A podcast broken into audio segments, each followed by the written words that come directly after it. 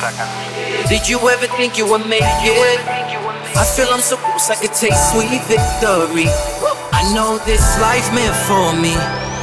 Yeah, why would you bet on Goliath when we got Bet David?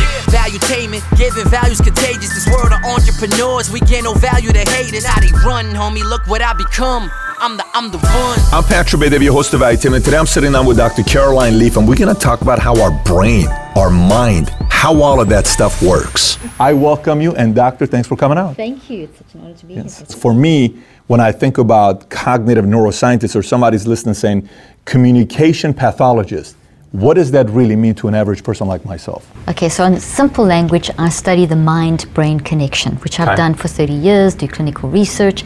So I look at what is the mind, how does that work? What is the brain? How does that work? What's the relationship? Mm-hmm. And what's the impact on how we function in terms of our behaviors, our emotions, how we function in day-to-day life, education, work, whatever. So it's looking at all of that. So as a clinical, when I practice clinically, which I did for 25 years, I would look a patient that would come to me with whatever, brain trauma or physical trauma, emotional trauma, learning issues, Alzheimer's, whatever. I would look at the external behaviors, social, emotional, cognitive, what they're doing, and then track back to what's going on in the thought life. So in other words, what's happening in the mind, and then also look at the impact on the brain and the body, and then try to address all the levels. That's pretty much. Very interesting. So did you also deal with bipolar, ADHD? Depression, anxiety, panic attacks, schizophrenia. Did you deal with all of that? I dealt with all of those, and I have a very different narrative for that because I can't wait to get into it. Okay. I can't wait to get into it. So that's I'm a good have one. That's a really good one to get into. I have some questions for you on that because you experience a lot of that, and the business world is filled with a lot of those personalities. There's a link also to success with it. You know, where I'm curious on how you think about that. It's a good way to go. So look, you have the mind, you have the brain. What's the difference between the mind and the brain? Okay, brilliant question. So your mind is the most simple definition. The unique way that you think and feel and choose. So those three go together. As you think, you always feel. You're always thinking. You're thinking beings. You never stop thinking, 24/7. But as soon as you think, you feel. So you're always feeling 24/7. And as you think and feel, it automatically leads to choices. So you think, feel, choose. Think, feel, choose. Think, feel, choose. You're doing this on two levels. The one level is the conscious level that you're in when you're awake. And that level happens around every 10 seconds. We are consciously and deliberately aware of thinking, feeling, and choosing. Mm-hmm. And the way we do that has massive impact on mental health, which I know we're going to unpack. Sure. The other level is the non-conscious level. So not subconscious, but non-conscious. Okay. That operates 24/7. And at that level, we operate at 10 to the 17, which is about 400 billion plus actions per second. Craziness. It's crazy. Yeah. So we're functioning on these incredible levels of speed, and that's all mind. This mind is all this thinking, feeling, choosing on these two different levels. This power, energy, whatever you want to call it, moves through your physical brain. So your brain is a responder to your mind. So there's an interaction. They duel two things, but they interact. You can't have one without the other. So our mind moves through our brain, and then our brain responds on a chemical level, quantum level, electromagnetic level, and genetic level. So we literally put stuff in our brain, and then our brain responds and builds that stuff into the cells of the brain, and that instantly influences all the cells of the body. So this brain and body collectively, the two together, so the brain and the body are made of about 75 to 100 trillion cells. And that brain and body, it's a big number. Yeah. And that's only 1% of who you are as a human. So 99% of who you are as a human is this mind thing, this unique you-ness, this type you, this Patrick, this Caroline. That's what separates us from everybody. Yes. Okay, so that's the defining disconnect, because we've all got the brain. Right. But the way you use your brain is going to be different. So we've all got the same basic neurophysiology in our brain structures, etc. The way I use my brain, it's pretty much my signature, my thumbprint to the world. That's mine. That's what it is. Exactly. You'll see that in the brain. The brain is literally like a thumbprint. So in essence, I can be raised in the same household, experience the same challenges, same divorce, same parents. I'm a twin. Everything could be identical to the same experiences. I can be looking like somebody else. My attractiveness is the same level as somebody else. My level of popularity in school is the same as somebody else. I date the same kind of a girl or a guy as somebody else. Same culture, same belief system, same religion, same church I go to. I'm an atheist, I'm a Christian, I'm a Scientologist. Mm-hmm. By 20 years old, I can still view the world in a different way than you. You've done it from birth. You've done it from birth, totally, totally different. This is why we see studies of identical twins where you'll have one that's in old age. Same thing, just as you described, and one gets Alzheimer's and one is still firing up and still going along. You know, how you perceive things makes your body work for you or against you. And this is the clinical research that I do. We're showing this right down to the level of your DNA. And you see, you don't even have to do the research to know gut instinct. It's your gut instinct. You're not the same as someone else. Yeah, that's crazy to me, because what that makes me think about, Doc, and by the way, if you don't mind me calling you Doc. Absolutely. What that makes me think about, Doc, is, in America, I was reading a study the other day. I was talking to Jordan Peterson at an event that we had, and asked him a question. I said, let me ask you this. Are we born Democrats and Republicans? Like, are we born? Because I remember I'm talking to someone's girlfriend at that time. I said, let me ask you a question. And politically, we were talking about economics. And she completely disagrees with capitalism. I said, how good were you in math in high school? She said, I can't stand math. I said, I'm curious to know how much math plays a role. So for me, I want to know, are we born a certain way? Today we were handling an issue in the company. One person, they can't help themselves but complain nonstop about an issue, and somebody else about the same issue is excited about it. Then somebody called me and says, Pat, what can I do to better this? I said, if for 7 years this person's been like this, you and I can't change it. The person's got to want to change it for that to be taking place.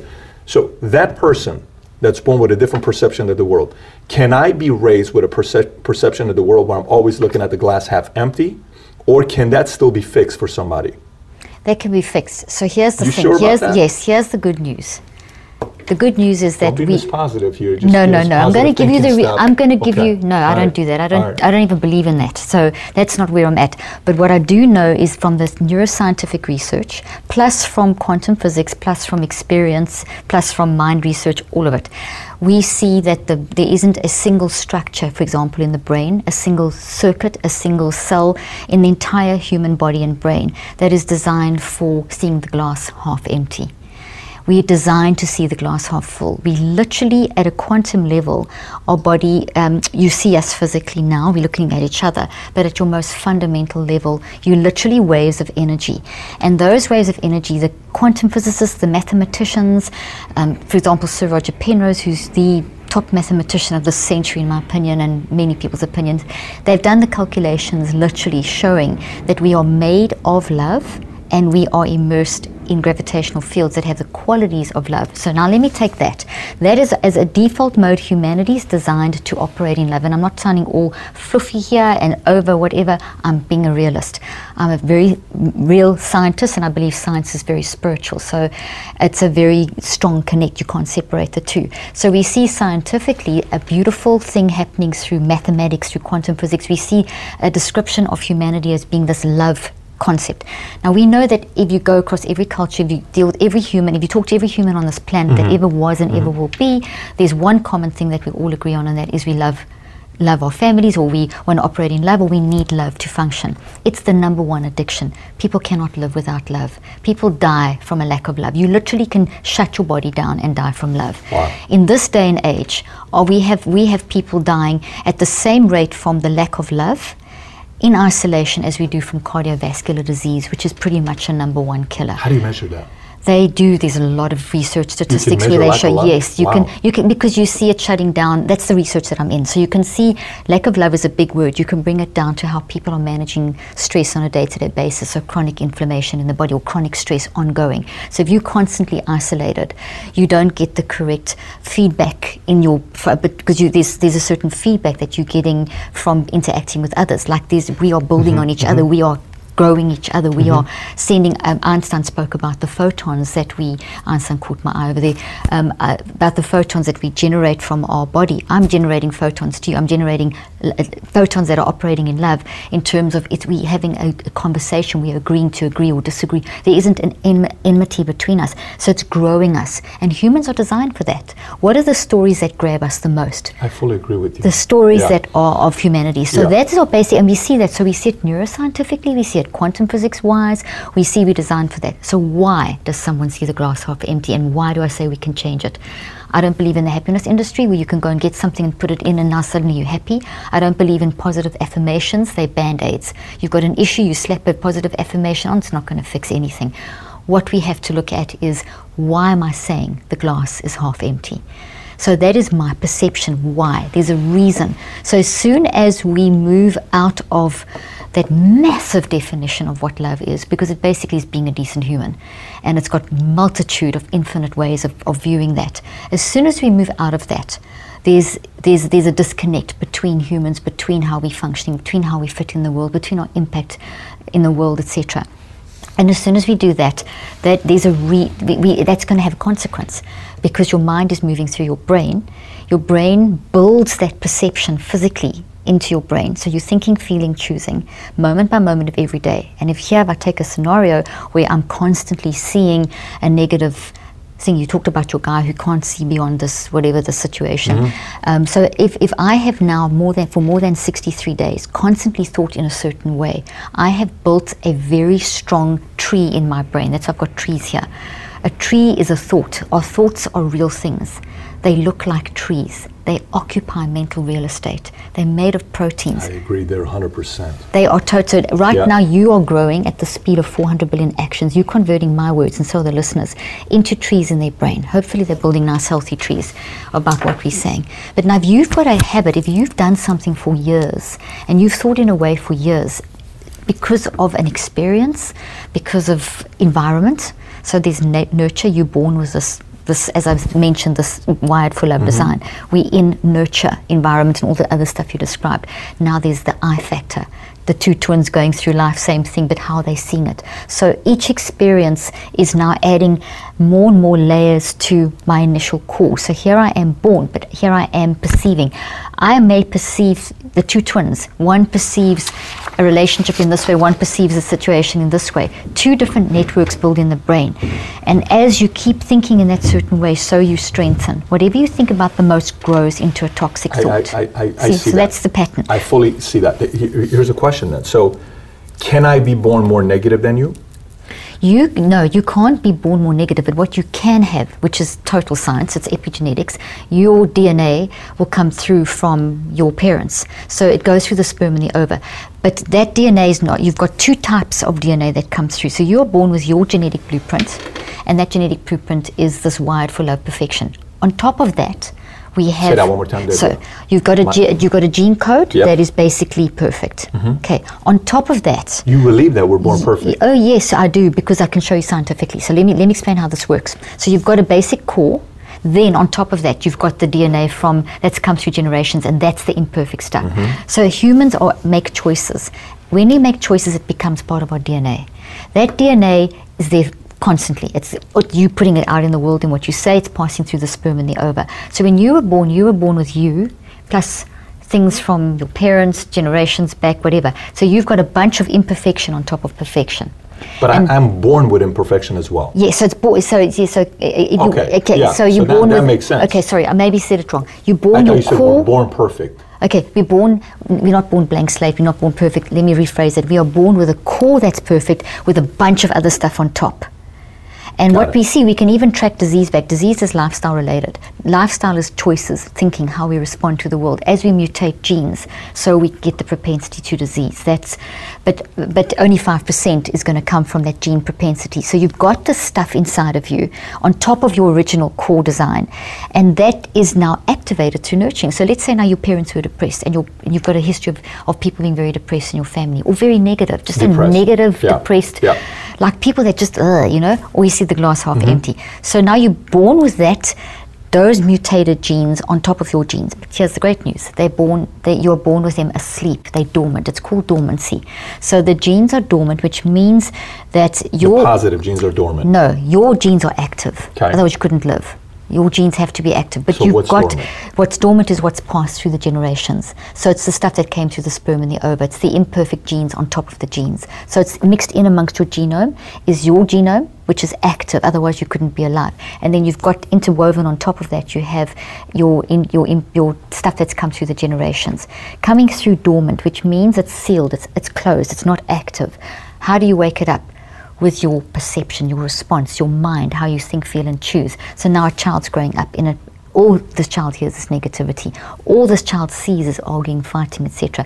That is now environmental influence coming in. The child's still learning, so the child can't maybe make such good decisions. So the child's immersed in negativity. So now the environment's negative. That then wakes up the dormant genes, and that could start manifesting. And then you start seeing patterns of behavior in the child becoming negative.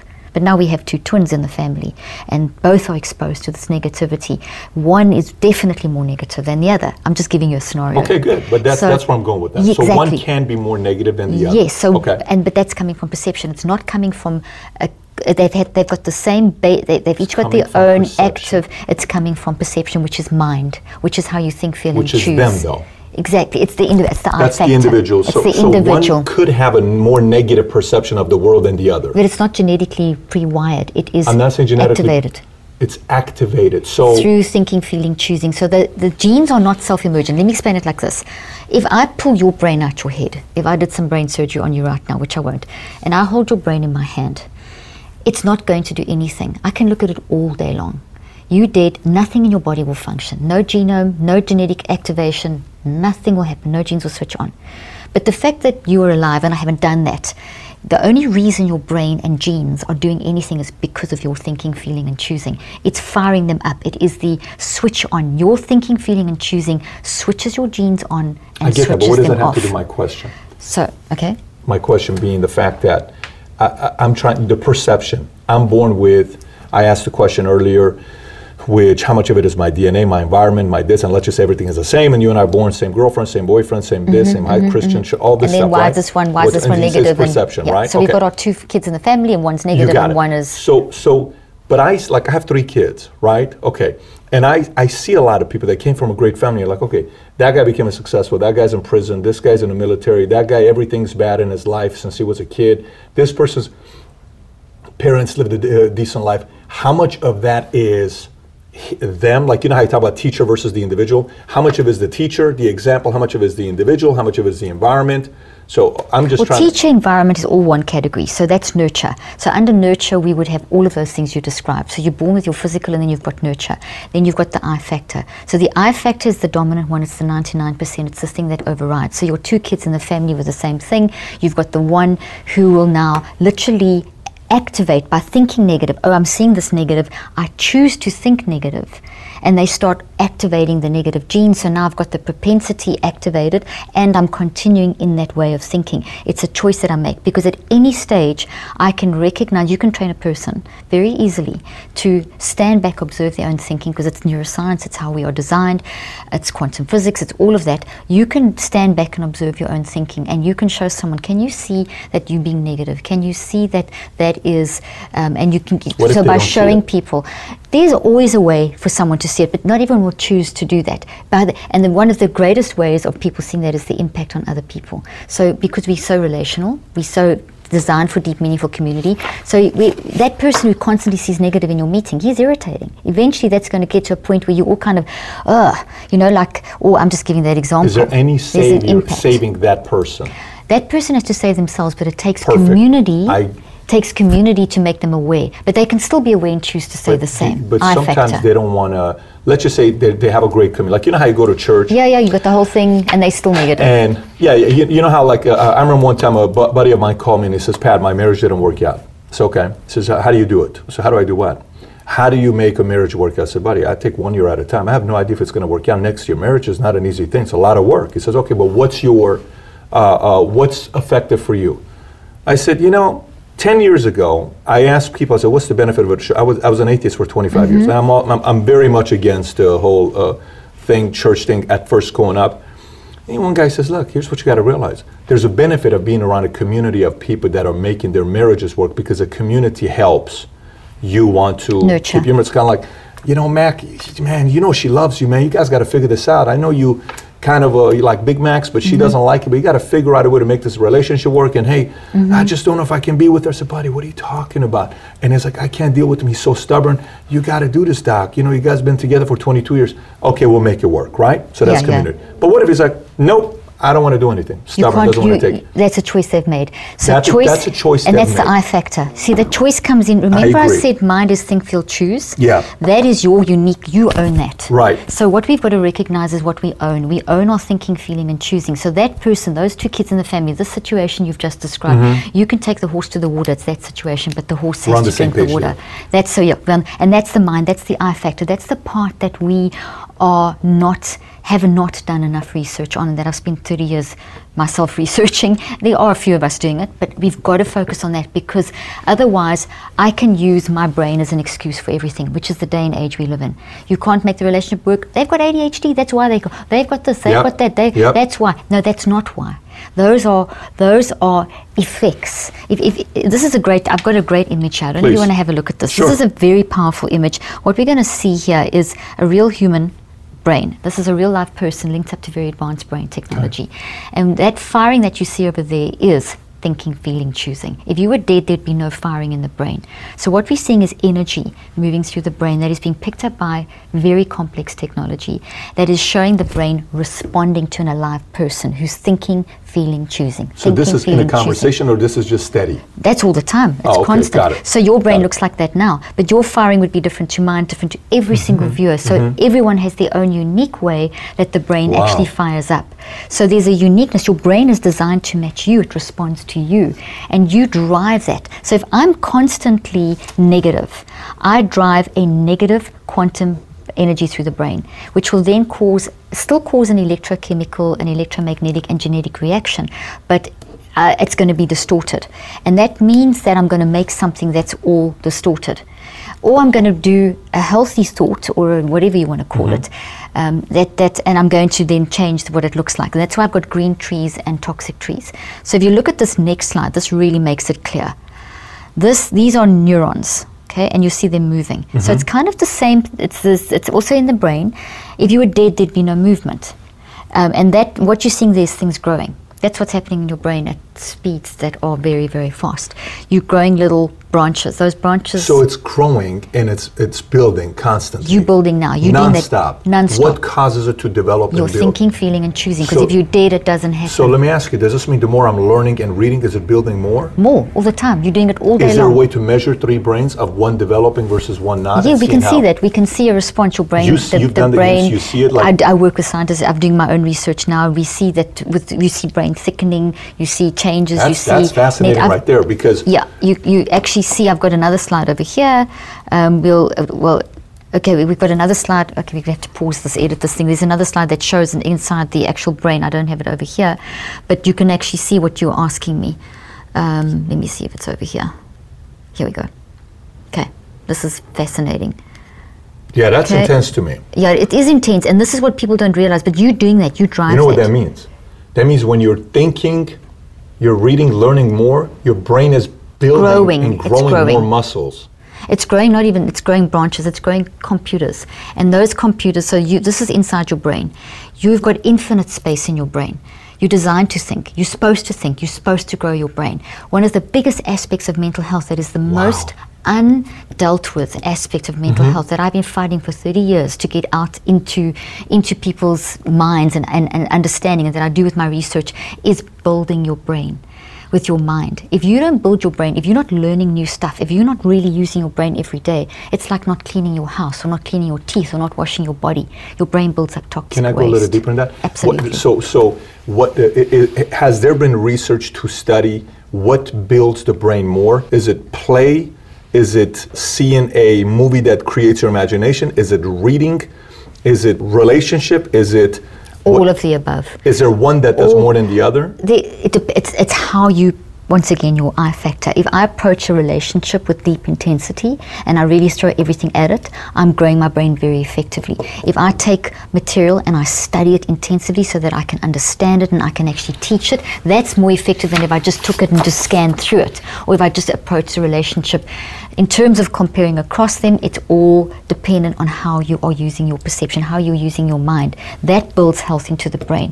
So constantly you'll have people that are constantly, like I therapist, for example, who's always interacting with people and diving into people's heads, you would find that is very, it's not an area in the brain, but it's basically that kind of skill has developed in the brain. And we can all develop relationships, but that's an interest. Does that sometimes shut down the emotion for the therapist? No, because emotions are always there. You know what I'm talking about? Okay, so for instance, I myself, I've hired a therapist for the last 19 years, 20 years, and I'll go sit with them, right? A person that had been around for 30 years, it's routine. A person that had been around for 5 years, they're putting a little bit more effort. A person that's been around for 35 years, they're just kind of like, oh, okay, so how did I make you feel? So tell me about this. Well, they just got lazy. They just got lazy. I saw a trend a little bit with that, where sometimes a fire was being gone. But let me go back to this. I want to go a little bit deeper with this conversation as well. So you know how generals historically, the army, leaders of the army would say, you know, this country produces the best human beings, okay, or the best specimen. Maybe it's a better word to use. You know, I'm talking to Kai. Kai's from Norway. He tells me, do you know Hitler believed that the best specimen came from Norway, because whatever reasons, right? Now, why he thinks that, I have no idea why he thinks that. But you see a lot of generals and rulers will say, you know, Assyrians make the best, you know, people because the blood is stemmed from fire, and they, you know, they got this, and they're students, and they're, you know, original, they've been around for a while, so they're, all these things. Is there a way for, and maybe if we don't have it right now scientifically, because this to me, I mean, if you have this, this is insane, the rest of it. Is there a way to measure a person's capacity from the day they're born, or maybe at a year old, to do a test on their brain and say, this person's wiring on how the brain is? If you feed the right information to this person, they could end up being an Elon Musk type of guy. They could end up being the next Einstein. This person could end up being like a Churchill or an Alexander Hamilton, because the wiring has the ability to grow. Okay, is there a way to measure that? No, because it's complete neuroreductionism. They've tried to do it, they're trying to do it, and it's the worst thing that's ever been done, because it takes away the uniqueness of a human. Anyone could be anything, depending on who you are. Anyone could be anything. It's it's where you go, it's your perception, and why do we have to, but I'm not saying no, let me rephrase that. I'm not saying everyone can be an Elon Musk and everyone can be an Einstein. If that's not where your leaning goes, if you are an incredible artist, that's as brilliant as someone who is a physicist, okay? I get that. It's who you are, it's the uniqueness of where your interest goes. I'm not asking that. So no, you can't. That's what you're trying to say is neuroreductionism. Yeah, what I'm not asking is, can we predict that there is a certain type of brain that will do a certain type of thing, and can we grow it? No, you can't. That's neuroreductionism. Okay, maybe let me show this to you, and you explain to me if I'm thinking the right way. Okay, we got three different people, okay? Mary, Bobby, Cindy. They're siblings, okay? Mary, Bobby, Cindy, okay? Mary has a high level of capacity in life, okay? She is it's very obvious from very early on, very intuitive, good with people, understands, you know, thinks in a different way, decisions different, perspective, perception of how she views the world. Then Bobby's slightly lower than him and lower than her, and then you got Cindy lower than Bobby, okay? I'm asking capacity. If Bobby reaches this level in life, it's still lower than her if she gets here, but she's done more with her life, with his life, than Mary, because Mary's potential of doing more in life is higher. So all I'm asking for is there are people that have a higher potential. Not everybody can be an Elon Musk, right? Not everybody can be an Einstein. Not everybody can be and that's okay, there's nothing wrong with that. I'm not making the comparison part. All I'm saying is there a measuring mechanism to say, this person's capacity based on the way their brain is wired is a lot higher than another person based on the way? Not at all. The answer is no, absolutely no. Absolutely not. Yes, because your brain is only 1% of how you function, and the biggest danger that's happened with neuroscience and the advent of technology, the MRI, the fMRI, mid-90s, and the understanding of neuroplasticity is that people have tried to find neurobiological correlates of intelligence, of mental health, of mental illness, and it's completely and utterly unscientific and lacking in evidence. Yale just brought out a study recently saying that there is no normal brain. And what that means is that every brain has the potential to become what that person's interest is. So very good point right there. What that person's interest is. And then that comes back to the I factor. So I can have the most amazing desire to grow in a direction and show signs of doing that, but there's just something about how I'm seeing life that could block me. And someone else who like that, you, Cindy, Bobby, whatever, who also makes that judgment. You know, we're coming from a very materialistic view of who's allowed to say that that one's got more potential than that one. Yeah. But it's still a decision. Someone has said you've got more potential than you simply by a behavior. We know what it's like. It's kind of like this. I will judge you if you're 7'1" and you're 15 years old. There is a 40% chance you can end up playing in the NBA. Yeah, but that's physical, external. That's a physical, you've looked at someone physically, you looked at the physical. When they start talking, that person, there's enough research out there with people that they have thought would not do very well. Einstein is a classic case of that, where he was seen as a slow kid. He was even taken out of school and homeschooled. That's 3.5 years old. Because he just did not think in the stand. I talk a lot about that in my book, Think, Learn, Succeed. We've got to be so careful of learning styles. It's the most inaccurate way of judging people. Personality profiles. Go back to learning IQ, style. What do you mean by that? Learning style is not science at all. For 25 years, there's been a few of us in the lonely wilderness saying, "Do not work on learning styles because it limits people." Now that is. Tell me what a learning style is to you. What is learning style? Learning style, people talk about being a visual learner, an auditory learner, all that kind of stuff. So a lot of education systems have been based around for years on that. But that's very limiting because you cannot say you're a visual learner because you every single person imagines. Not at all. It's not even science. It's not even. It's never. It's actually been totally disproven. Who has disproven that? Many scientists. I think I've had many studies that I quote actually in this book. I'm so curious. So basically what we have is the learning style movement has limited people because it's saying you're this type of person. It has given birth. It's come out of the IQ movement. So you're either a number. So they would do a static test to see how you responded in that moment, and your whole potential and your whole life was judged on that. IQ tests play a much lesser role now. They still play a role. Then we went to the more personality, learning style movement, which put you in a category, and it said if you do X then you that. Now in the same category is this neuroreductionism, which is trying to say this is the perfect brain. If you have this kind of wiring you're going to be able to do this. It links to artificial intelligence. I'm not saying that. You're basically saying is there a certain pattern of wiring that you can activate or stimulate to achieve kind of goal. So let me ask you in a different way, and again, if brain, are there muscles? What would you call those muscles that are being developed? They're little proteins. They're little computers. Little computers. Mm-hmm. Would you say muscles are little proteins? Yes, they eventually break down to proteins. Okay, so break down to proteins. Yeah. So essentially, maybe there's some similarity there, right? You could use that as an analogy. So for instance, in bodybuilding, they call it endomorph, ectomorph, mesomorph, right? And it's a guy like me, like I have small, joints, or like here. Joints, yeah. So what this does is it benefits a bodybuilder because it makes the forearm look bigger versus somebody who has a bigger forearm. So you're looking like, he's going to look boxy. Perspective. Yeah, so then you're looking like, I don't know if this guy's got the physique to be Mr. Olympia, right? You can tell very early on if someone's got a physique to be Mr. Olympia. That's what I'm saying. So this person may be built to be Mr. Olympia. All I'm saying is this person's got a very extremely sensitive brain that if the proper information is given to her, and she finds something that's passionately interested in, she has the ability to really expand it into something very big. I'm not saying specifically put it in a box. Like in Germany, from 9th grade, they decide what you need to do as a career. Well, here's what you're going to, because the educational British system is slightly different, right? British system too, right? In America, it's a little bit more flexible. Where if they did that to me, I'd be broken because I would have gone a different direction. I'm just asking measurement to say, and it's not even an IQ thing. It's a pure like looking at the way it's set up to measure and say this person can do something really magnificent with this brain and this mind if we feed the right information to this individual. You're talking about two different things.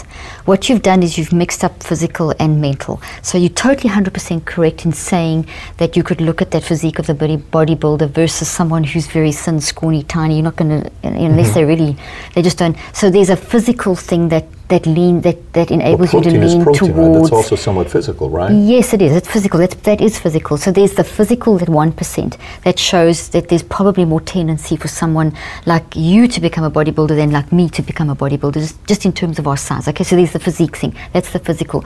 The other side is you can look at a person's what they're saying, what they're doing, what they seem to be interested in. That's what you're saying. And if you shape that, can you expose them to the books and the mentors and the whatever, can you grow them in that direction? There isn't a way of measuring that with the brain. And I'm going to use AI, artificial intelligence, to explain to you. One neuron in the brain moves at a speed or fires at a speed of 10 to the 16. One neuron, okay? Artificial intelligence is trying to build a human brain that can do what a human can do based on getting the firing speed up to 10 to the 16. That's only one neuron. Your brain is not made of one neuron. Your brain is made of 100 billion neurons. That's only 20% of brain tissue. The entire brain of those, that 100 billion neurons, they fire at a speed of 10 to the 27, which is, it's so big, it's incomprehensible. So that's the one part. Then there's all the other parts of the brain that interact. Now we see that the chemicals play an impact. This plays an impact. The quantum wave plays an impact. By the time you've built all those factors in, you'll see it's absolutely impossible to do that. The big leader in this field has been actually also a South African, a guy who ran the Blue Brain Project, and that changed into another name. And basically, gone blank now. His name's going to come back in a moment. His whole goal was to build a Mac. What was his name again? Henry Markram. Henry Mark, thank you. Henry Markram. His whole goal 30 years ago, he went to the same university as I did, was to build an artificial brain.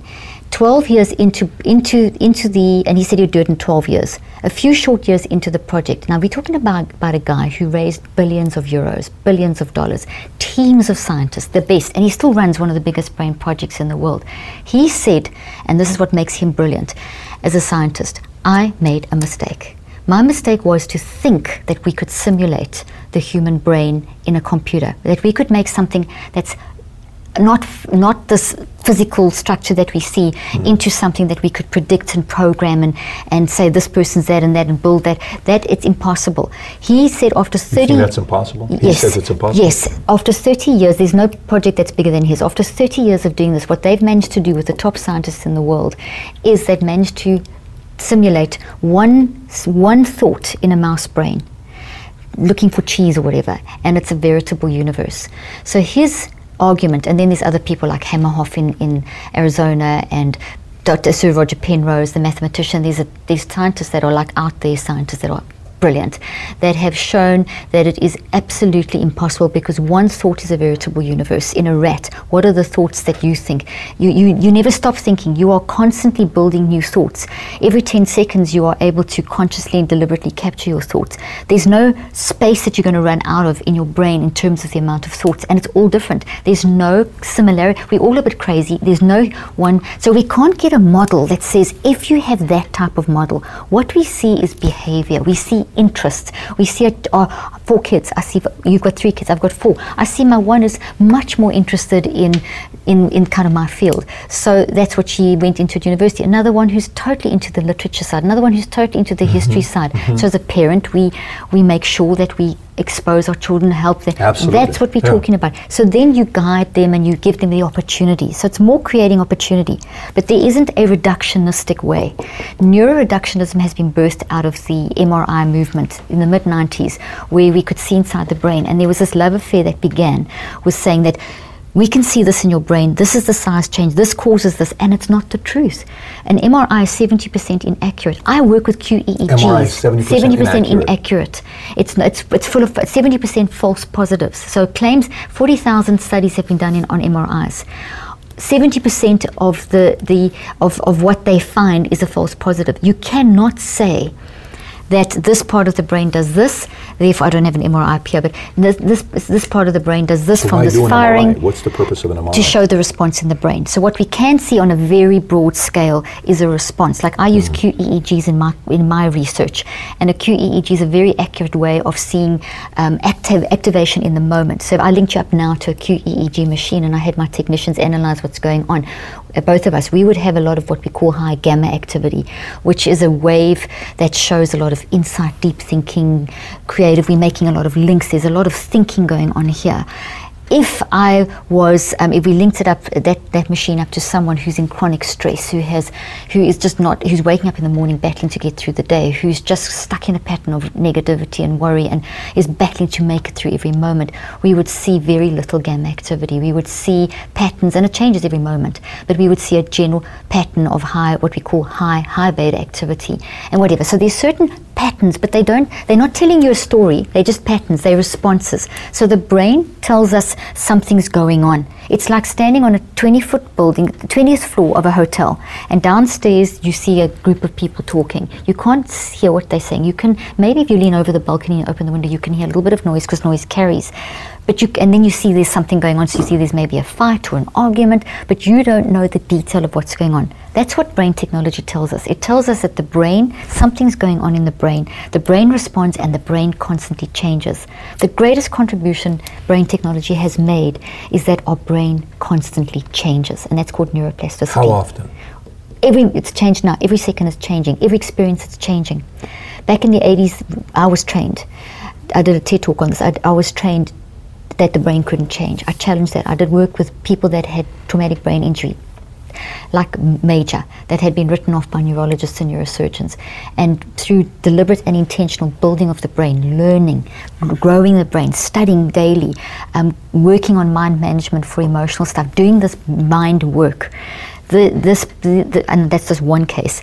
Went back to university, ended up finishing school, getting high grades, and this kid had been written off as a vegetable. And I've seen that happen way too often, and not just me, there's many scientists who have since shown that when you use your mind, your brain will change. Now, technologies confirm that. MRIs show us, yes, I'm thinking, your brain is changing. It never stays the same, and that's the beauty of humanity. So you're always changing. So you don't fear AI threat at all? Not at all. It's fantastic. It's just giving us more insight. So this whole thing about AI is going to replace all jobs and work? You're saying it would never? It could never. It's just going to make our jobs easier. We're going to have to be smarter in how we manage things. It's like technology on phones. If technology is managed, it's a tremendous asset to humanity. It's only when it's mismanaged that it becomes a problem. So AI is a way of, like the first quantum computers have already been built. And that's a great way of us being able to understand knowledge and manage knowledge more effectively. It's how we use the technology is always going to be the issue. It's how we use brain technology that's going to be the issue.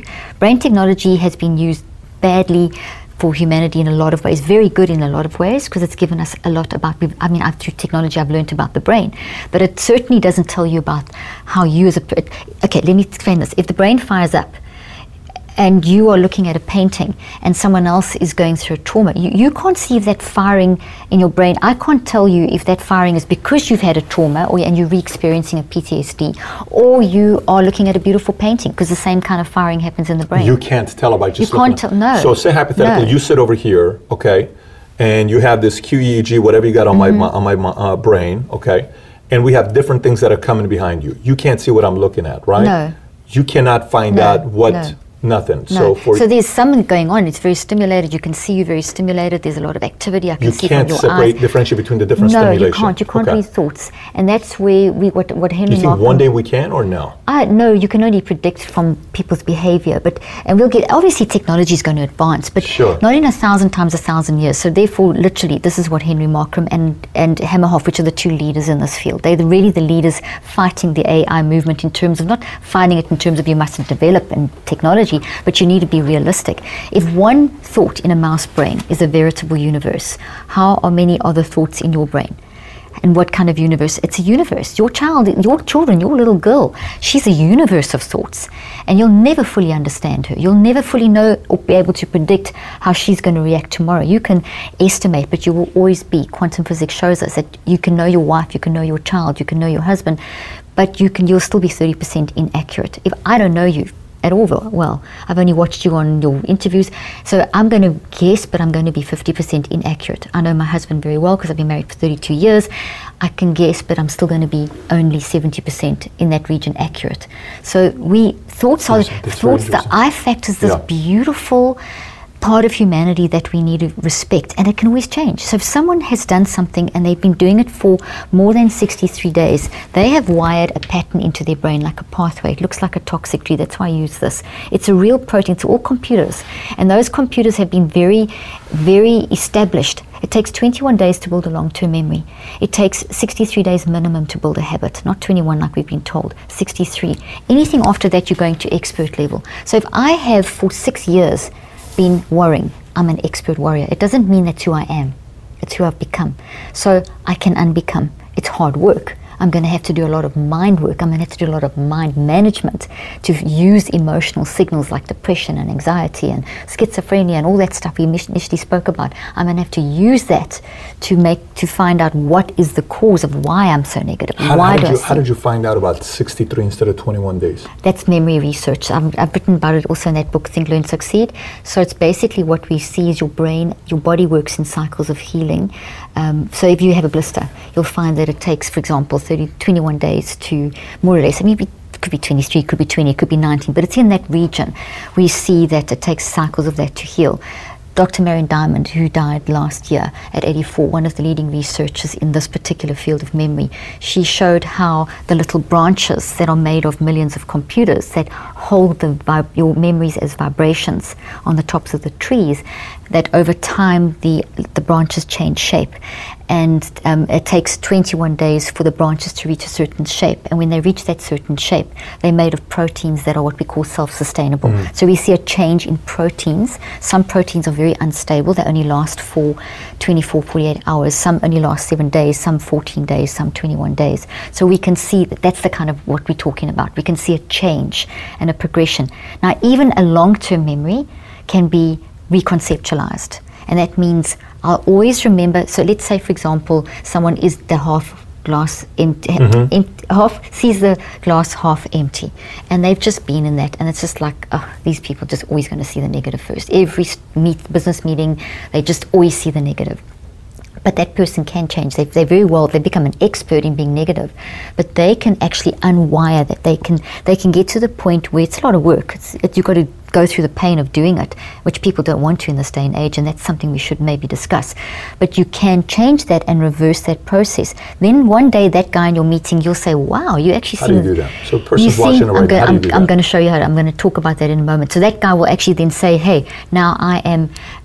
You see something positive. So Patrick says to the business employee, hey, you're actually seeing this differently. What did you do? It's been hard work, whatever. What has that person done? That person has seen the response of, and I'm just using this because we brought it up first, of your colleagues, his boss, etc., getting kind of a little bit put off by the negativity. We all know you're around someone negative, it can impact you because they're generating toxic photons and whatever. So by looking at the response and the feedback, they make a choice. That's the initial start process. So once I recognize, okay, people don't, I need to do something. It's either feedback from people or I can't go on like this anymore. I'm burning out stress-wise. I'm getting sick because there's a relationship between chronic ongoing inflammation and physical illnesses in your body, which I've just done research on now, and the mind stuff and how you can change that. So what this person does first is an awareness. It's embracing it, either from feedback or from I can't go on like this anymore. So there's some level of awareness. I've got to embrace. Step number one, embrace, acknowledge. It's all the same thing. I've got to get to the point where I'm going to do that. In that is the choice, okay, I want to change. I don't want to have this feedback anymore. I want to improve my relationship. I don't want to keep living a life where I'm always worrying or always anxious. It's making me sick, which it does. So that's the first step, embrace, acknowledge, and choose. Then you've got to go through a very painful process of processing. And that is a process of why do I do this? Why am I always negative? And it's a process, it's an exercise where you literally go through 5 steps for 30 minutes a day. And I always recommend to my patients, and my research has shown, stick around 30 minutes. 45 minutes is pushing it because it's heavy stuff. When you start digging into trauma or dealing with your toxic habits, it's very draining. So you've got to limit that. Otherwise, the whole day becomes this big emotional washout and you become very eye-focused, which is very unhealthy for your heart. The more times you say, I, me, and mine, you're going to increase your chance by 42% of having a cardiovascular event in the next 12 months. So we don't want to turn people into self. Why is that?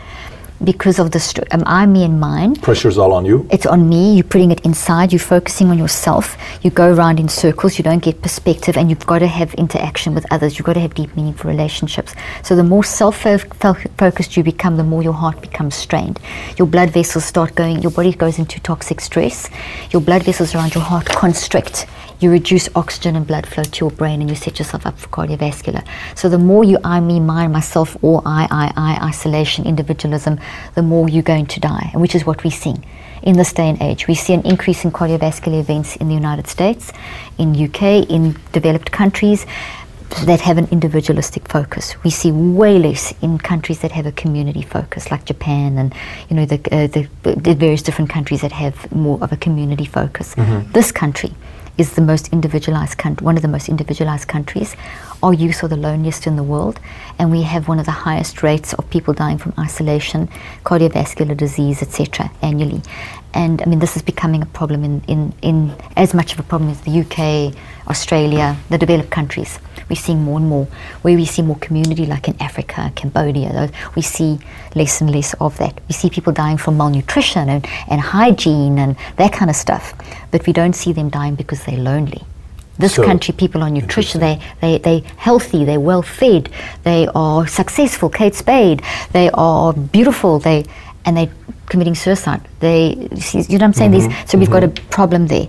So coming back to the question you asked me, how someone changes, we've got to do the same. What's the 5 steps? So the 5 steps, first of all, is gather.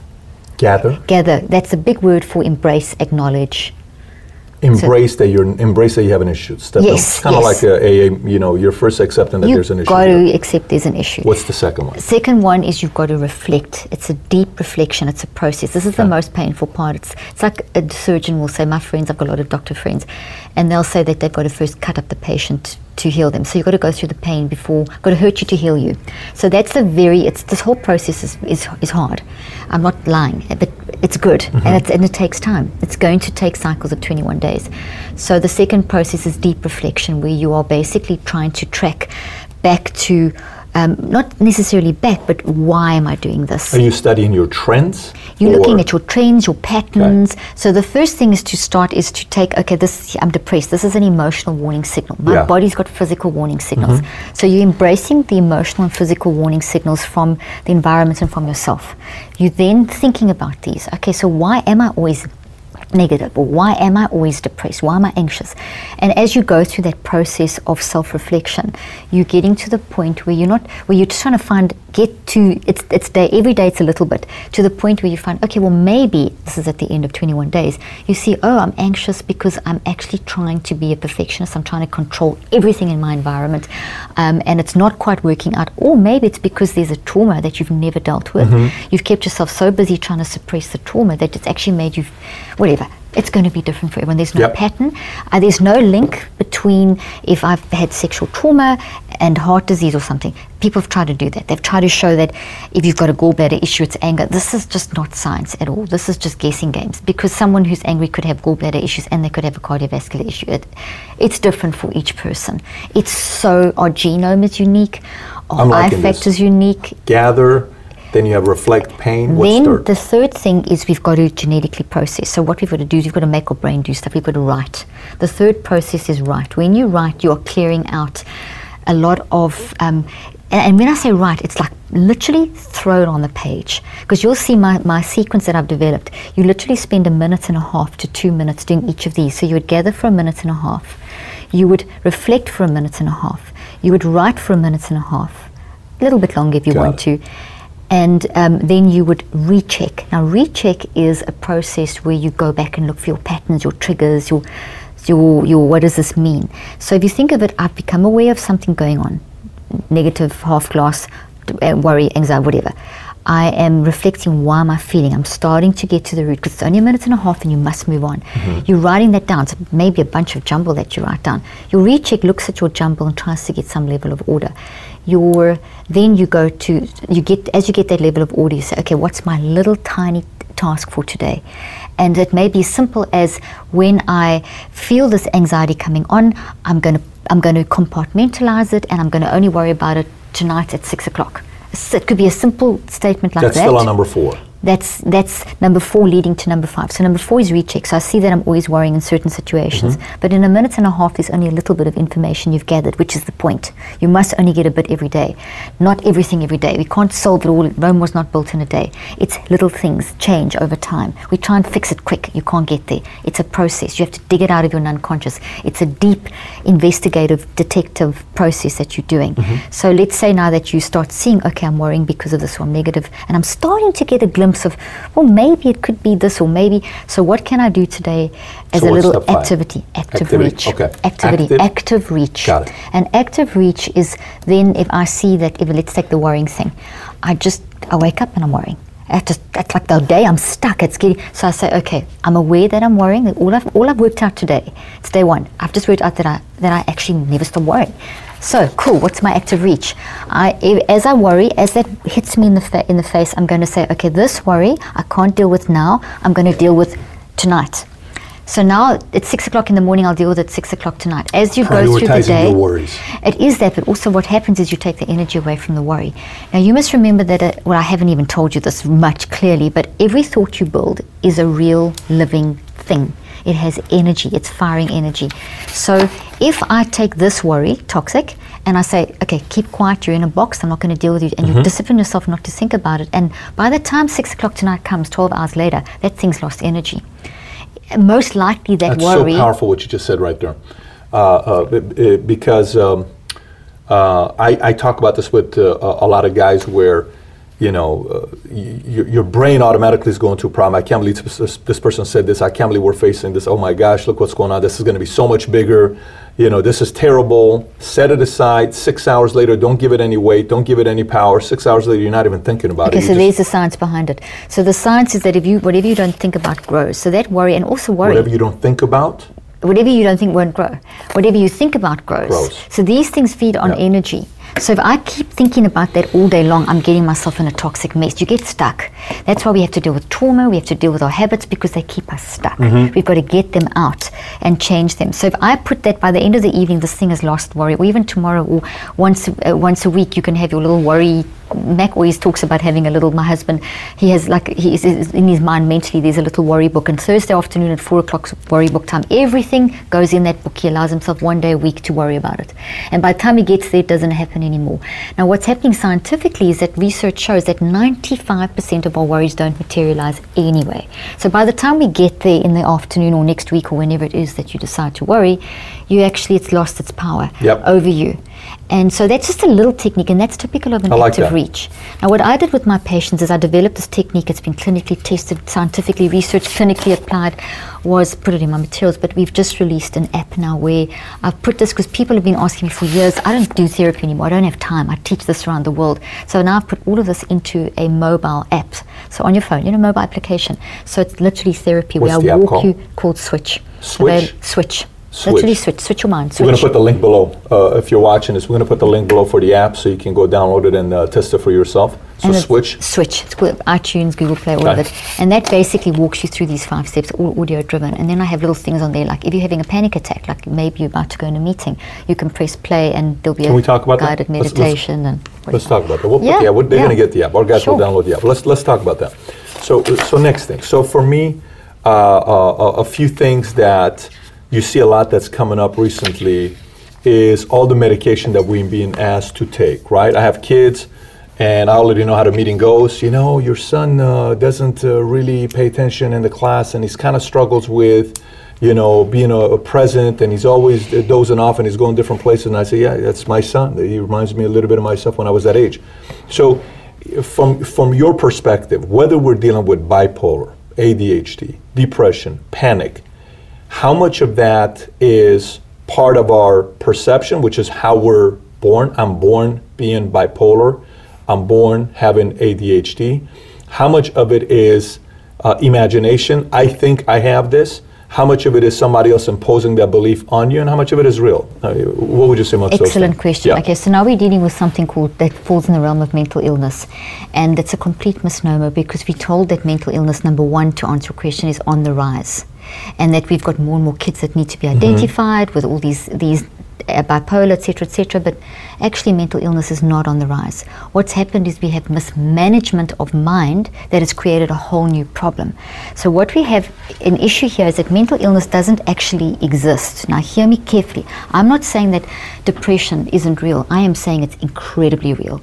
Schizophrenia, psychotic breaks, bipolar, these things are very real, but they're not illnesses. They're not physical illnesses in your brain. You don't have bipolar waiting to jump out and ADHD waiting to jump out, and which is where the neurobiological or neuroreductionistic biomedical neuropsychiatric model, which is all these names for the same thing, are going. What the truth is that you're 99% mind. We have to deal with that 99% mind, which is how you are dealing with what you're going through in life, as its own separate category.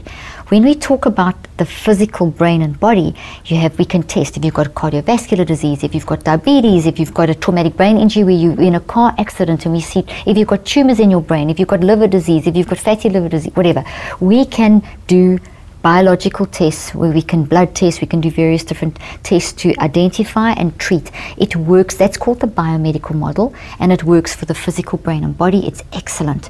However, in about 60 years ago, and it really hit in the 80s, that whole category got blended, and people's mind issues stopped being called mind issues and started being called illnesses, against many scientists and being anti that. But a movement began because it's not accurate, because you can't call something why did it go from illness? Is it because the business part and the medications are a big business part? So in the 50s, Thorazine was the first psychotropic to be developed. What was that? Thorazine. Its other name is chlorpromazine. Okay. So that is an antipsychotic. It's called an antipsychotic, misnamed an antipsychotic. It's an anesthetic. So what it did was it calmed people down. So what we had in the 50s, more or less, this first drug came out. It was used. People with mind issues have always been badly handled. There's a historic. We've just done a bad job. There's been pockets of good things that have been done in between, but in general, people's mind issues have not been handled well. But in the 50s, this drug was developed, and they actually gave it by mistake to some patients in a mental asylum, and they seemed to calm down and they became more manageable, and so gave birth to the psychiatric drug industry. And by the mid 80s we had Prozac, then we had the second generation drug, but before we know it we had antipsychotics, antidepressants, anti-anxiety meds, the famous Librium and Xanax, and these things that are now household names, and every second person is on some sort of drug. So what we have is an industry that was given birth to, called the psychotropic drug industry. And it was basically very financially driven, and everything I say I can back up scientifically, and there's hundreds of scientists, thousands actually, that and you'll find references in all my work. So essentially what we have is an industry that says, okay, if you're feeling sad, depressed, up and down, psychotic breaks, can't cope, etc., you are ill. So therefore, you need a drug, because if you're ill, like you have cardiovascular, you need a drug.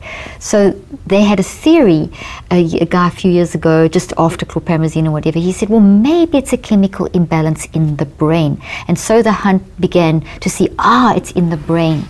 And it became a whole thing where you've got to find a neurobiological correlate for the disease. So they then shifted everything from you as a human in life going through the scenarios that we spoke about in the beginning, going through whatever scenario, going to war, going to whatever, everything life, the human condition, people in life.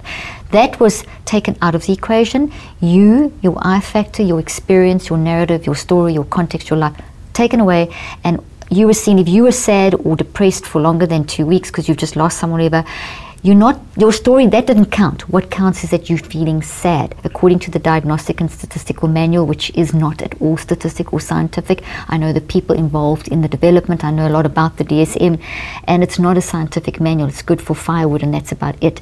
I really mean it. Not even believe it. Good for science. Firewood. It's good for doorstop firewood, but definitely not to label and limit people, because what we're doing there is we're taking the concept of, if you have fatty liver disease, we've got a diagnostic category. We can fix it. They've tried to do that with mind. Now let me ask you this. If you have just lost your wife, I'll give you a classic example. I was in teaching the St. Thomas Islands just recently, I do a lot of mental health conferences all over the world. And this woman came up to me after me teaching on mind and brain, all the stuff that I teach on. And she had just lost her husband in the previous hurricane in 2017. Her husband's head was severed literally in front of her from the hurricane breaking, you know, hitting the whatever, through whatever building. I don't know the exact details. All I know is that she was there and she lost her husband. She's young mom.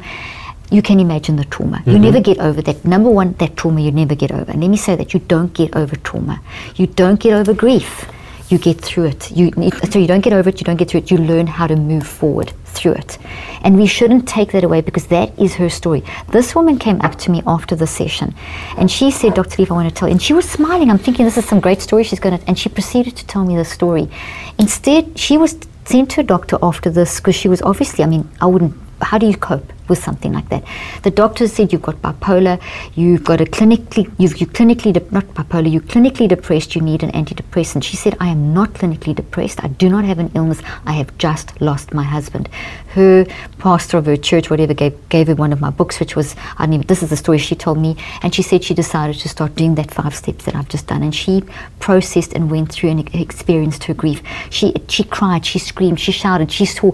You have to freak out in that zone. You have to get, once you acknowledge I'm in grief, this is my story, I'm not going to, this is not an illness, that's an insult. To tell someone who has been through war or grief or a child who's bullied or a child who's battling to learn, who needs to just be helped to learn, or maybe who's been given a decent diet or who's been bullied at school and who's having an emotional reaction, is it fair to tell that person, here's a label, you have ADHD. ADHD is not even a scientific category. I've worked in learning disabilities for 25 years in my practice and done research in this area. 2 to 17% of people have a learning disability from a birth trauma or something going on in the womb or some kind of a head injury.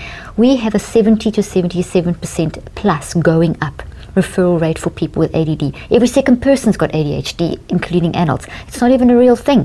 What we have is a society that's very busy.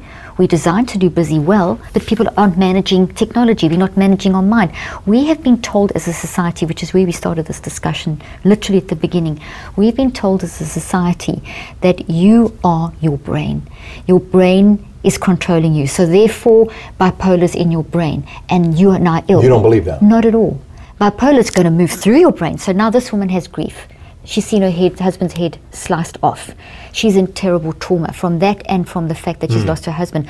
That experience went through her brain. So obviously there's a toxic thought in her brain. That's a toxic experience. That is a trauma. It's an involuntary trauma because as a human, everything you process goes in your brain. It becomes a structure. You change your brain. You are always growing your brain. That's neuroplasticity.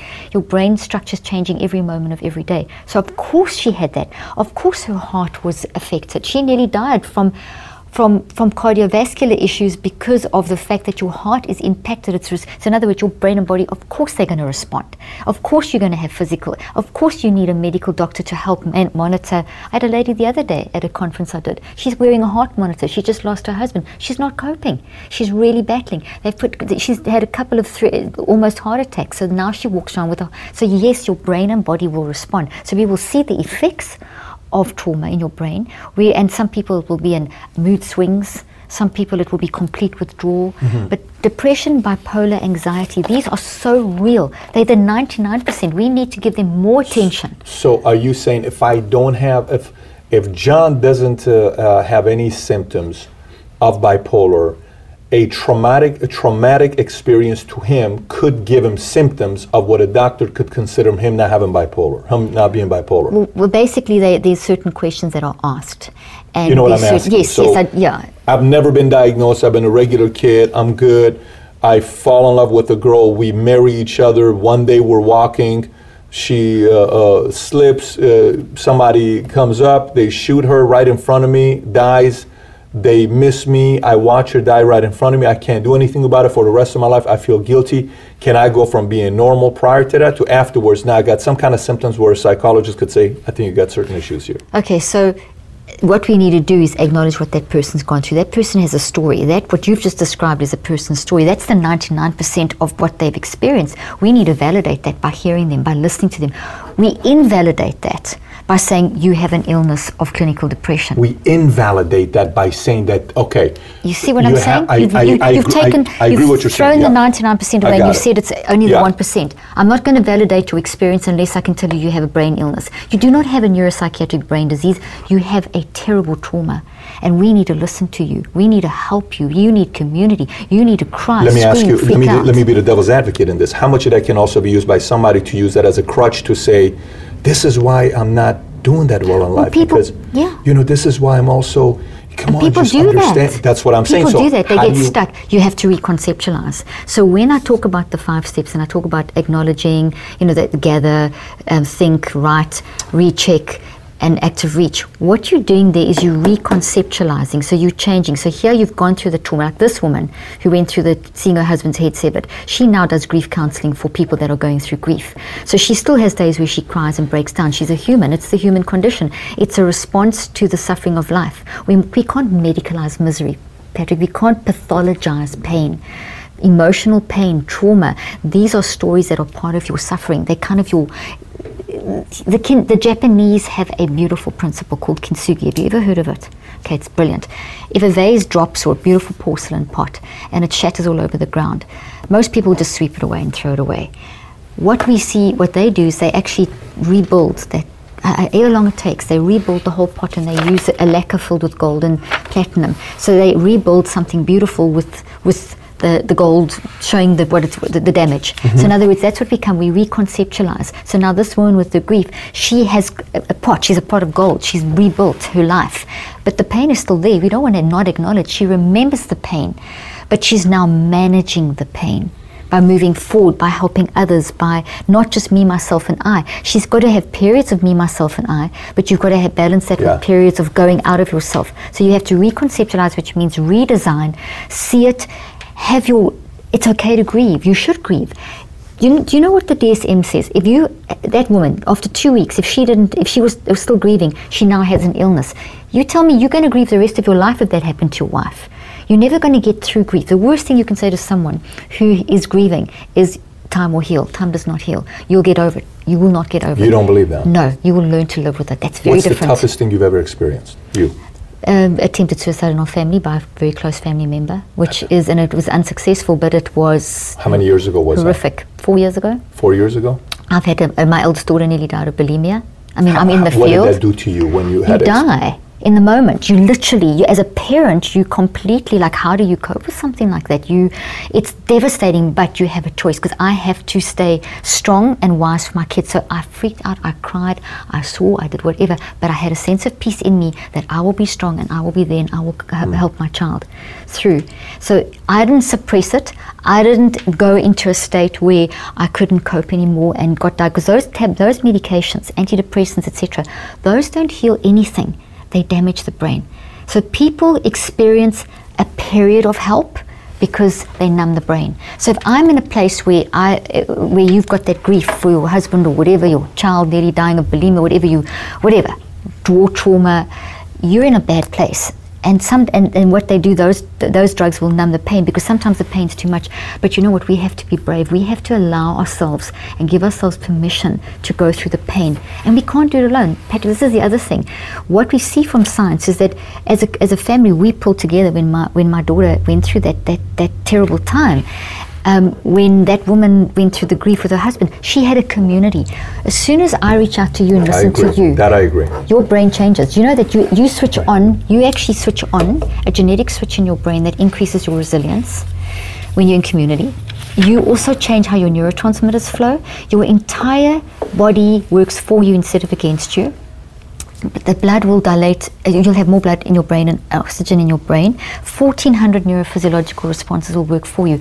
In that state, even in the midst of your screaming, shouting, crying, swearing, going crazy, expressing, going from highs to lows, which is all normal, you have got this inner strength that's happening when you realize that, okay, I give myself permission to go through this and I'm going to do it. I'm not going to be alone. No one can fix you. No one can take your pain away, but I can hold your hand. And that's what we need to do. It's like Lord of the Rings, Frodo. Sam said to Frodo, I can't carry the ring into Mount Doom, but I can carry you. And this is how we have to manage mental health. We have to allow people to embrace and process, and we have to do it in community. Yeah, not medicate, not drug, not so do you have for 25 years you practice, do you have the ability to prescribe me any medication? No, I don't prescribe. I'm not a prescribing physician. You're not? No. Do you have the ability to tell me, go see Dr. Jones, she can prescribe you Zoloft, she can prescribe you Ritalin, she can prescribe Except I would never tell that. I would never kill you like that. So you never in your life recommended ever? No, I actually put people on withdrawal programs to get off the drugs. Those drugs increase your chance of dementia. They have no positive effects except numbing effects. So the only time that I would indicate, let's say someone is now in that midst of that trauma and they are freaking out. Maybe someone's like threatening to do something dangerous. Maybe 24-hour sedation. But then you've got to, but not longer than that, because these drugs are addictive. They're drugs, they're not medicine. They're not healing your body. They're damaging your drugs, body. They're not medicine. They're not medicine. Powerful statement. It's very, very different. That's a powerful statement. They set you up for the dementias. They have 3,000 plus side effects, and all the clinical trials have actually have shown that they're not effective. They cherry pick. They take out and they say they worked over placebo. They did not. It's not the accurate truth. The public hasn't been presented with the truth. Obviously, I know a lot of these because in my world, I have a lot of peers. We talk openly, whether it's lorazepam, Adderall. Adderall is a very big thing now. Nowadays, people are getting hooked on Adderall very early on from high school. Oh, this guy can't pay attention to school. Here, take some Adderall. Polypharmacy, then they land up on multiple drugs. It just drives me nuts how early they started, how early they started. Xanax. In the womb. Say that again? They are medicating babies in the womb. They are saying that from a brain scan that this baby is potentially going to get depression. Yeah, that's how the public have been lied to. About? It's financially driven. The kids as young as two. Who's doing that? Doctors are doing this around the globe. Yeah. It's the worst in the United States of America. You can't also, the other thing is you can't just, like these guys you're talking about, you can't just stop these drugs, because as every drug you put in your mouth, your brain changes. You grow things in your brain when you take an antidepressant, an antipsychotic. Crazy. You actually grow structures in your brain that damage your brain. The guy behind me, the one that your husband was talking about, how the Shah at one time was interviewed on BBC. He says the difference between us and the West is, wasting life by taking way too many sleeping pills. And he said this in '76. He talked about it. Exactly. So it's like, you're putting yourself through your problem by just medicating yourself, not even thinking about the problem. Numbing the brain. Numbing your brain to not even go through the problem. So let me go through something else. Can I show you an analogy to what you said? Okay, so this is a festering wound. When you think and feel and choose, you cause genetic expression, you grow stuff in your brain. That's what we're doing now. We've been talking about this. If you have a toxic issue and you haven't dealt with it, you have this thing, the proteins are all folded weirdly, the electrical chemical balance is wrong, it's all dangerous. Here's a slide to show you what it looks like there. It's not a hole, it's actually toxicity. This is like a virus. So if I don't deal with this, if I just medicate, that medication grows extra things around this area that make it worse. So when the numbing effect wears off, I've got this, and I've got now extra things here that make my brain, and that's aggressions, it'll manifest in feelings of worse depression, aggression, etc.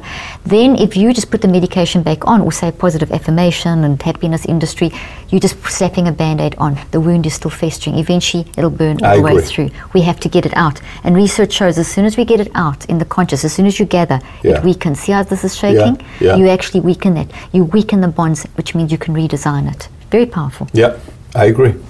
A brilliant concept. Next question. People have faced different challenges in their lives, okay?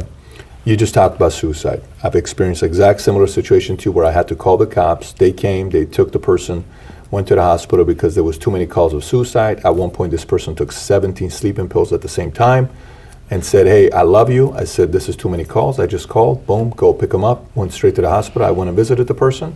Very close family, messes with your head because you're always worried about this person killing themselves, and you don't have any control over it, right? So we got loss of a loved one. We're pretty much all going to experience this. The longer we live, we're going to experience it. The tough part is the different loss of a loved one is burying your parents versus burying a child. Exactly. It's a different kind of a pain. From your experience, if you don't mind, if I go through these, you give me 15, 30 seconds per, because if we go longer, we'd be here for a long time per this. You've sat with a lot of people. What have the immediate pain been for people that have experienced this? If you don't know, if you haven't experienced something like this, just say pass, we'll go to the next person, or it's the same thing. What's loss of a loved one been from a parent burying their kids? total and utter trauma, they're going to go into trauma, the parent. Is that what you're looking for? Yeah. You're going to go into trauma, and that in itself is not, it's trauma, it's real, and people have to learn to move forward through it. So that's not ever going to go away. And that's what we need to give people permission to keep that, because then grief eventually becomes a point where you can actually take the trauma and remember the good times. And that's been my experience working with people that have lost a child to suicide or early death for whatever reason, is that there's initially all the stages you go through, anger, the denial, the hate. You have to allow the process, and that's, you have to we've got to get people, the sooner you actually experience the pain, you learn to then manage the pain. And the then it doesn't what? The sooner you cry, scream, sit down with the people. Don't try and block that. We're in a day and an age where it's, okay, you're in pain, let me numb it. Let's get you sleeping tablets, you can't sleep. It's better to stay awake all night crying, and cry that out, talk it out, have people around you holding you, just holding you, that physical contact. And then every day it will get a little better. But if you don't, if you just shove that away with drugs, the rest of your life and then transform that. I've got to say one more thing, Patrick. You've got to transform. At some point, like that woman whose husband's head got severed, she transformed that pain into activity with people, deep meaningful connection. She counsels people with grief now. Thea Kyle said the same thing as well when she lost her husband from a shooting.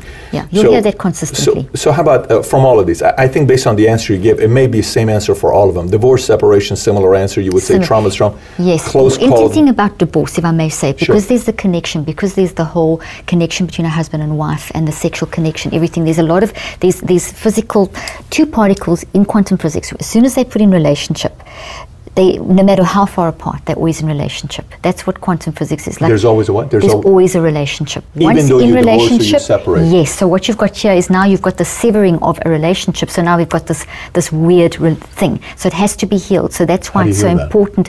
It's through communication, through talking, through with each other. If it's possible. If it's not possible because the person is hurting, there's abuse or something like that, or if it's too traumatic, then counseling with other people that you get to a point where you can forgive. Forgiveness is vital because it isolates. Otherwise, this is the toxic divorce. We can see a physical thing. There's a quantum energy connection, so there's an invisible connection. So if you don't forgive, even if you're the victim, you still stay connected. So by forgiveness, we sever that, connection, and that's vital in divorce. Any kind of trauma, even if someone's raped you, you've got to get to the point where you forgive. You're not forgiving what they've done. What they did is unforgivable, but you forgiving from you, because now you can sever and you can heal. All that will control you the rest of your life. So you've got to seal this thing off and redesign it. Does that make sense? Yeah, of course. Close call. Okay. I almost died. It really messed with my head. If somebody had a close call of dying. Yeah. Something happens. Somebody almost killed me. Gun was held to my head. We were bombed and I almost died. I'm shocked. It stays with me. Certain sirens always is with me. I see guys that triggers things. PTSD. So you got So it's not an illness. It is a response. So bipolar, PTSD, all these things. These are just umbrella terms, descriptions for the underlying thing. In this case, you would experience the reaction you're experiencing. Your whole body. It was embodied in your body. So your brain built the network. Your body embodied it, and then there's the trigger. So what you have to do is learn to manage the triggers, and that's a matter of as you see them happening, write it down, put it in your phone, whatever, and then you can eventually learn to manage those triggers. What will also happen in those near-death experiences is very often tremendous insight into your spiritual nature. Grab and run with that, because that will grow you as a person, and you find that with people that have gone through those. Sexual abuse. Sexual abuse is an complete invasion. It starts with acknowledgement. Very often it's suppressed because of the guilt and the shame that surrounded it. The Me Too movement's helped a lot, but for male and female, there's too much. The shame has locked people in. If we have a society that's more open to allowing us to express how we feel, we're in a society that doesn't allow us to express. We need to be able to express. When you talk, it's the same thing. You've got to get it out. You've got to process, and then you've got to forgive. So you've got to do that forgiveness. It's that 5-step process. Yeah, for some, embrace. It's like, I was, this person was a kid. Hey, I was only 6 years old when it happened. I was 12 years old. What kind of control do I have over it? Nothing until later on, and very often it only manifests in a relationship later on. You can find that, very often you'll find in a relationship or in a behavioral issue maybe early on. So if it's picked up early on that there's a change in behavior in a child, through play therapy, very often that can be picked up. And then it's a matter of helping children to build a feeling of safety. And then it's as they're getting older, once they get into a relationship, it's going to come back again. And then it's being creating an environment very open, like we've done with our kids in our home, is to talk about stuff. But it takes a lot of time. What you've got to do is create an openness in homes, amongst parents and children, and in society, where all of us are experiencing trauma. It's the human condition. You're not different because you're depressed. You're not different because you're sexually abused. Everyone has got a story, and more people are abused than should be. It's very high numbers, but society doesn't allow us to talk about it. So it's an open... With a safe community to be able to talk about that. I can see that. So how about the loss of relevance, beauty, fame? You were popular, you were attractive, now you've lost it. You used to be the one that everybody gave you attention, you used to be very popular, you've lost that. So you went from being the face and now you're no longer. You got a lot of attention. How do you deal with that? Okay, so first of all, we have to go and ask ourselves, if it's totally thrown you, then we've taken that external and we've taken the external and we've put it on us, and that's given us our feeling of success. But the identity is kind of lost. So true success is not that. That wasn't really success. Great Actually, point. Wasn't even successful at all. Sure. True success is... If success changes you, your identity wasn't strong in the first place. True success is if you've got nothing and you still feel a sense of peace in the midst of the crisis. Mm-hmm. So it comes from internal. It's a spiritual thing right there. It's very spiritual, yeah, and spiritual. It's internal. It's intrinsic versus extrinsic. And we're in an extrinsically dominated society. Here's a weird one. Let's see what you're going to say to this. I had a friend of mine who used to go to a Catholic church, and the guy that ran the church, the priest, was respected by everybody. And one day he flipped. And he says, you know what, I got 3 women here in the church that I've been seeing, and I'm not who you think I am, and I have no desire to become the religious leader that you base me on. What would John do? What would Bobby do? What would Larry do? How do you manage? I've had so many friends that are like, look, I used to belong to a church. One day pastor got up, he said, we're called. One day pastor got up, he said this. How do you deal with that? Well, we're putting people on pedestals, and it's a level playing field. We've got to stop doing that. There's this whole thing, I'm a leader, so I'm perfect. You know, if someone, what we should be doing is embracing that priest's honesty, that he actually has been put in a box of that celibacy. We should embrace the honesty, and so at least he's actually come out, and he's actually been honest, and I would... go that angle. There's a lot of that. Oh, it's all over. Yeah, there's a lot of that with that. Because you put people in boxes and they can't live up to it. Identity kills people. More suicides happen from people's lack of identity than anything else. And if you're not valued, if your identity, if you aren't valued, what have you got to live? Exactly. That's a part of it. Mm-hmm. Public humiliation. Mm-hmm. You had a massive public humiliation moment. Nowadays it happens on social media. You had a screw up. You posted a picture. Mm-hmm. And boom, it reappears 12 years later. I totally forgot I posted it on Facebook 12 years ago. I can't believe I did that. You know, I had an incident at my company. Something happened. People saw what I did. Very embarrassing moment. How do you handle that? You can't control it. Just yesterday, I sat with a person, very successful person. She said, "Can I talk to you privately?" Pulled me aside. I said, "Yes." My brother's girlfriend, fiance, is a very famous online celebrity, okay? So I said, okay. So I look at who the person is. I know who this person is. I've seen the face before. Okay. This person posted something that was not supposed to happen. Everybody came after her. She lost 70-80%. She took a big hit, okay? Wow. Mm-hmm. Because her entire image that she was selling, it flipped. And I was like, wait a minute. You're talking about not shaming. You just shamed this individual. Mm-hmm. She doesn't know how to come back from this major public humiliation that he had because she humiliated somebody else. How do you handle that? So from her perspective? You made a big screw up. She knows she screwed up. Yeah. And she is now humiliated publicly because it's out there. There's nothing she can do about it. Easy answer. What's that? Honesty. I made a mistake. And that's, people will still slam you, but that is absolute the vulnerability of, I used to think like this, and I've changed because of this. People respect that more than ever. I said that earlier on about Henry Markram as a great scientist. Mm-hmm. One of the greatest things about him was his ability to say, I was in the wrong direction, I'm going in another direction. It's honesty, it's fun. And we change. Yep. We change as humans. And we make mistakes. Tell me one person who hasn't made a mistake. And if we start owning up to our mistakes, we're not going to have the pride issues that we see. So just if you make a mistake and you've heard someone, say sorry and be honest. My daughter's never made a mistake. Exactly. She's the one exception. Not yet. Not yet. But obviously that's a whole different. She makes a lot of mistakes, and she's famous that she screams so loud the entire neighborhood shuts down when this girl screams at 3 years old. Well, she's getting it out. Good for her. Yeah, more power. I mean, I tell you, she's going to be a singer. Listen, man, you're going to sing one day. Let's do something with it. There we go. It's not going in her body. She's getting it out. Parenting and relationships, the last thing I want to do, and then we can wrap up from here, is men who are raised with a bad relationship with mother don't make good spouses. Okay? You've heard this before. Mm-hmm. Women who are raised without having a father figure end up becoming ... right? Mm-hmm. How much truth is there behind that? Okay, well, I'll answer the same one that I did earlier on nature, nurture, I factor. So you can have two kids in the same home that have experienced that kind of whatever, either of those scenarios, and one will go into a good relationship, one won't go into a good relationship. So once again, it's definitely affects, nurturing does affect, and there's definitely going to be issues. So the one that does succeed in their relationship, there's going to be things that they're going to do that need to be dealt with. The whole thing here is embrace the emotional warning signals. It's one of the biggest things that I taught all my patients, and I say all the time, is listen to the emotional and physical warning signals of your body, which I've been doing in my clinical research as well. And once you train yourself to do that, you can then bring that into if you have a great marriage, but you've got this one issue. The other person's divorced 5 times because of the parenting issue. So the one who's in the good marriage, but they've got this issue, face the issue, deal with it. Use the signals that are coming, the feedback, the emotional ones, the physical ones, and make the changes. Fair enough. This one's another one that I'm curious to know what you'll say about this. You know, I watch how people are raised, okay? And sometimes, like, I interviewed Stephen A. Smith. And Stephen A. Smith is a very famous sports announcer. I mean, he's incredible. Sports analyst, okay? Mm-hmm.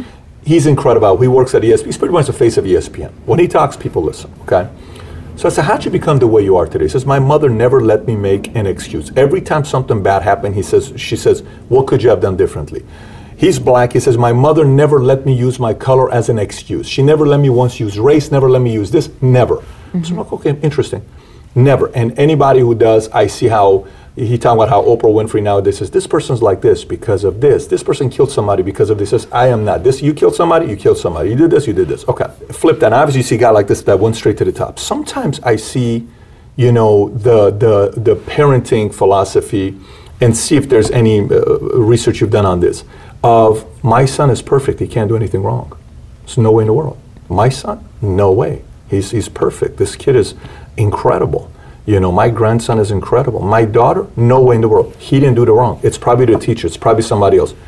What kind of effect does that have on a kid when parents are pitching this kid to be perfect?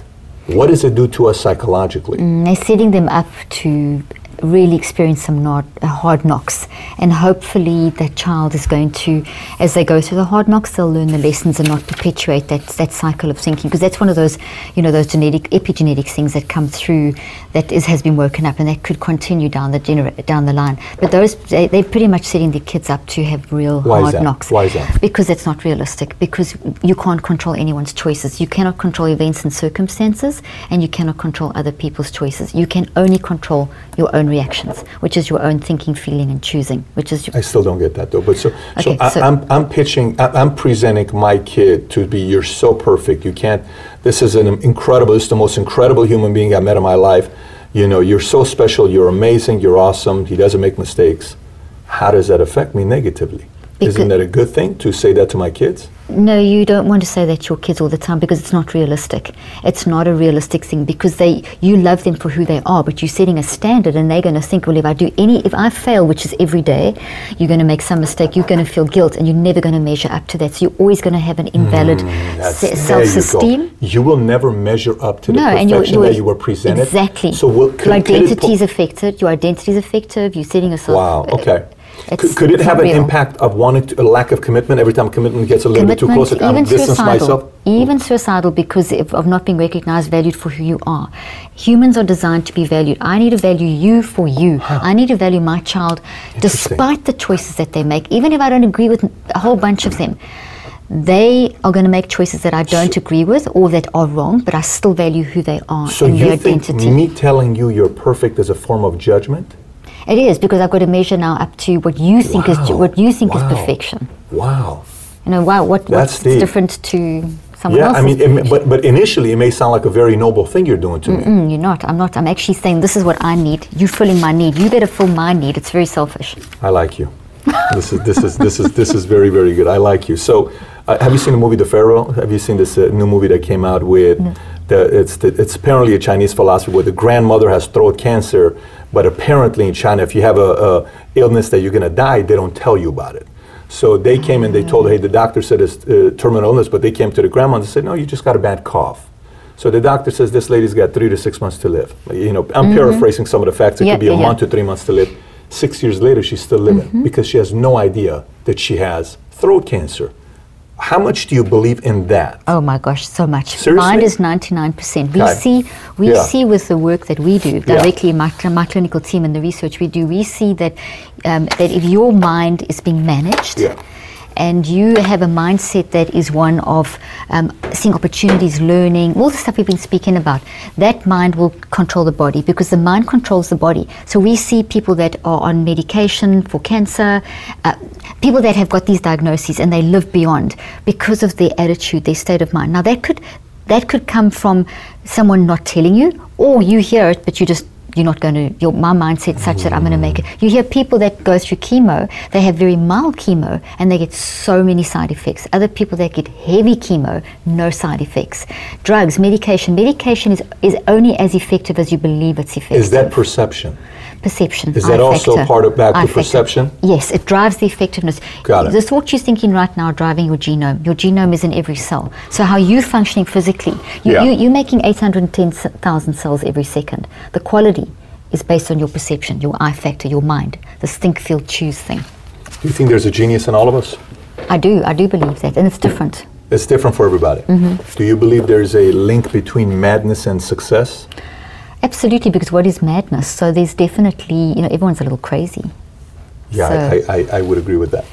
And then do you think there's a certain madness or philosophy or approach to raising boys versus girls? I hate this book. I don't agree with one word in this book. You're being serious? Yeah, well, maybe there's a few words, but the boys and girls are different. Tell me why. You know who he is, obviously. Oh, absolutely, absolutely. I think there's a lot of, everyone's got some truth. Wow. Let me start with that. What is the one part about the book you remember that you don't like? There's a lot of issues, but the whole thing is that it's almost like this, it's a control. There's a lot of control that this is what you have to be, as opposed to let me explore. Fair enough. Okay. Yeah, no, I mean, there's raising up boys, raising up girls, bringing up boys. There's a bunch of them. Okay. Yeah, male, female brain, there's differences, but we've got to, what I always say about male, because I get asked this question all the time. What I think is the most important thing is, first of all, the I factor, which expresses itself through maleness or femaleness. Definitely different. There's different structures, sizes in the brain, and we're different. Do you subscribe to the whole 5 love languages or no? It's a way of understanding. I don't think it's as fixed. I think it's a way of understanding things. 32 years you're married to your man, right? When he starts speaking, he seems like he's got an ego. And what I mean by ego, I don't mean a negative. Yeah. He seems like he's a man's man. Confident, he doesn't seem like he's a... you got a strong personality. Yeah. Sometimes strong personality gets the partner to be a little bit more timid and a little bit, but no, he's very strong. He came, took a charge, here's what we got, here's what we brought. So what have you done to better communicate and deal with your husband for 32 years? We have so much respect for each other. He's my greatest fan and I'm his greatest fan. He is at every event he's heard me speak for 32 years. So that is a huge part of it. And also we agree to disagree and we will have an argument, we'll get it out. Good ones? We never go to bed without, we made a decision at the beginning when we first started dating. We would never go to bed without resolving an argument. So if we stay up all night, we will never go to bed without saying, I love you, I'm sorry, and listening to the other side, even if it took a little screaming to get there. Do you put the stuff on his brain when you're talking to him just to kind of see if he's paying attention or not? Like, what was that? QEEG? What was it called? QEEG. Do you put that there and says, are you paying attention or not? What is going on over here? Exactly. My kids say, Mom, don't psychoanalyze me. That's the part, because sometimes, when you have a mother like yourself or a wife, it's somebody that majors in psychology or communication, all that stuff. It's always like, hey, how do I allow it to happen without overanalyzing certain things that the person's trying to say or feel? What normally happens is that they all turn it back on me and say, Mom, you said there's a choice, So they hold me accountable for what I say, which is cool. Yeah, that's very good. So look, I've really enjoyed this conversation. I feel like it just went by very quickly. Let's talk about your book. Do you want to talk about your latest book that came out? Yeah, that's Think, Learn, Succeed, and that I talk about the current situation, technology, how it's changed our thinking. I talk about 15 mindsets, like a possibilities mindset, an expectation, and a mindset is basically how you see the day, your perspective. You put up a post the other day that I use a lot, Prince William, the one finger and the three fingers. Do you remember putting that up? Okay, I use that a lot to explain mindsets. It's your perspective. So this book deals a lot with how you perceive. You've either got a one finger perspective for the day or not, and there's 15 different perspectives that kind of set you for the day and set you for the week. Cool. And then I also talk in there about how you can understand the unique way that you think, feel and choose. I developed a profile for my patients years ago that I researched clinically and over the years and so on, and I've put a very simple version of it in there. There's no wrong answer, there's no measurement. It's simply you understanding how you uniquely think, feel and choose, because we've got to realize that you're different to me.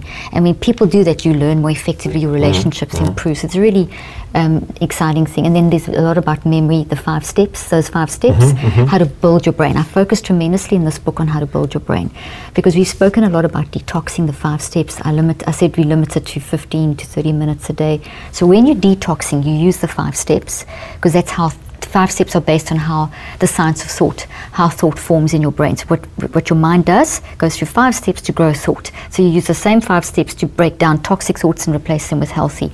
You use the same 5 steps to build your brain. And every human should spend at least 1 to 2 hours a day learning new information to the level where they actually can teach it. 1 to 2 hours a day learning new information to be able to teach it. Exactly. So you could spread that across the day. You could, and if you think of how much time we waste on Facebook and silly things, it's deep thinking, that deep intellectual thought. Otherwise your brain builds up toxic waste, affects your sleep, and we didn't even touch on sleep. I definitely spent my 2 hours today, you know, spending time with you. I learned a lot spending time with you.